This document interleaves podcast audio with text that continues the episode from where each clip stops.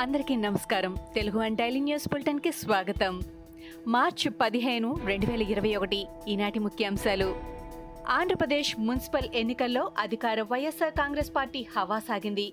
ఉత్తరాంధ్ర కోస్తాంధ్ర రాయలసీమ ఇలా అన్ని ప్రాంతాల్లోనూ వైసీపీ విజయాలు సాధించింది. పదకొండు కార్పొరేషన్లు డెబ్బై ఒక్క మున్సిపాలిటీలకు సంబంధించి లెక్కింపు జరగగా అన్ని కార్పొరేషన్లు వైసీపీ ఖాతాలోనే పడ్డాయి. మున్సిపాలిటీలో అనంతపురం జిల్లా తాడిపత్రితో పాటు సీఎం జగన్మోహన్ రెడ్డి సొంత గడ్డ కడప జిల్లా మోదుకూరులో టీడీపీ విజయం సాధించింది. ఏపీలో మున్సిపల్ కార్పొరేషన్ ఎన్నికల ఫలితాల్లో వైసీపీ సత్తా చాటింది. అత్యంత కీలకమైన విశాఖ నగరపాలక సంస్థ కూడా వైసీపీ ఖాతాలోకే చేరింది. జీవీఎంసీలో తొంభై ఎనిమిది డివిజన్లు ఉండగా యాభై ఎనిమిది డివిజన్లలో వైసీపీ గెలిచింది. టీడీపీకి ముప్పై డివిజన్లలో విజయం దక్కగా జనసేన మూడు స్థానాల్లో నెగ్గింది. ఇతరులకు నాలుగు డివిజన్లు బీజేపీ సిపిఐ సిపిఎం పార్టీలు ఒక్కొక్క స్థానాలు గెలుచుకున్నాయి.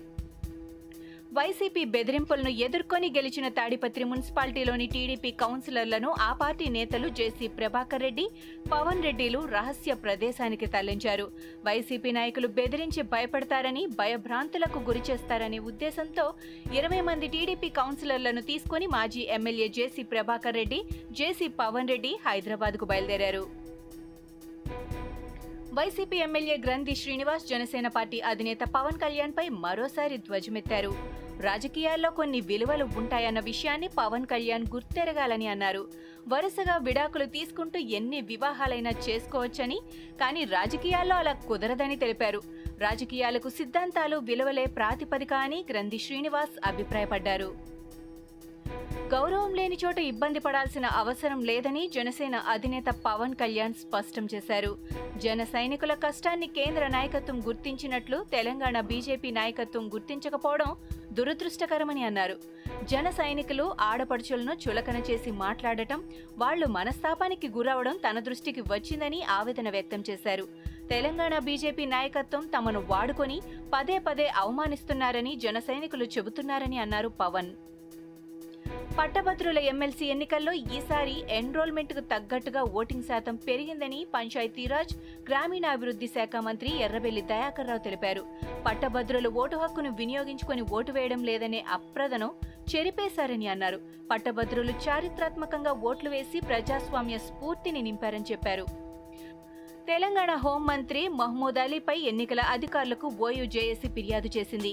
ఎమ్మెల్సీ ఎన్నికల సందర్భంగా ఎన్నికల నిబంధనలు హోంమంత్రి ఉల్లంఘించారని ఓయూ జేఏసీ నేత జటంగి సురేష్ యాదవ్ ఫిర్యాదు చేశారు. హోంమంత్రి ఓటును డిస్క్వాలిఫై చేయాలని కోరారు. మరికొన్ని రోజుల్లో ఎన్నికలు జరగనున్న తమిళనాడులో డీఎంకేకు షాక్ తగిలింది. ఆ పార్టీ ఎమ్మెల్యే ఒకరు బీజేపీ తీర్థం పుచ్చుకున్నారు. డీఎంకే ఎమ్మెల్యే శరవణన్ నేడు కమలం పార్టీ తీర్థం పుచ్చుకున్నారు. మదురై ప్రాంతంలోని తిరుపుప్పరన్ కుండ్రం నియోజకవర్గం నుంచి శాసనసభకు ప్రాతినిధ్యం వహిస్తున్న శరవణన్ చేరికతో బీజేపీలో చేరిన డీఎంకే ఎమ్మెల్యేల సంఖ్య రెండుకు పెరిగింది. దేశంలోని ప్రభుత్వ రంగ సంస్థలను వేగంగా ప్రైవేటీకరించాలని యోచిస్తున్న ప్రభుత్వం ఆ దిశగా మరింత వేగంగా అడుగులు వేస్తోంది. ఇప్పటికే Air India BSNL Vizag steel ప్లాంట్తో పాటు మరెన్నో ప్రభుత్వ రంగ సంస్థలను ప్రైవేటీకరిస్తున్నట్లు ప్రకటించిన కేంద్రం తాజాగా మరో నిర్ణయం తీసుకుంది.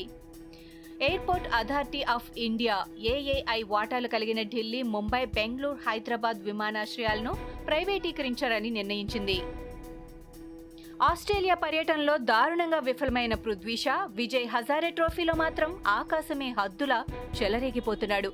ఇప్పటికే ఈ సీజన్లో నాలుగు భారీ సెంచరీలు నమోదు చేసిన ఈ ముంబై చిచ్చర పిడుగు ఫైనల్లోనూ ఉతికారేశాడు. ముప్పై తొమ్మిది బంతుల్లోనే పది ఫోర్లు నాలుగు సిక్సర్లతో డెబ్బై మూడు పరుగులు చేశాడు. విజయ్ హజారే ట్రోఫీలో ఎనిమిది వందలకి పైగా పరుగులు సాధించిన తొలి క్రికెటర్గా రికార్డు సృష్టించాడు. ఇవి ఈనాటి ముఖ్యాంశాలు. మరికొన్ని ముఖ్యాంశాలతో మళ్ళీ రేపు కలుద్దాం. ఈ షోని క్రమం తప్పకుండా వినాలనుకుంటే మీరు ఈ షో వింటున్న ప్లాట్ఫామ్లో కానీ లేదా Google podcast Apple podcast Gaana మరియు ఏ ఇతర పాడ్కాస్ట్ యాప్లోనైనా సెర్చ్ చేసి సబ్స్క్రైబ్ అవ్వండి. కొత్త ఎపిసోడ్ వచ్చినప్పుడు మీకు అప్డేట్ వస్తుంది. అంతవరకు సెలవు. నమస్కారం.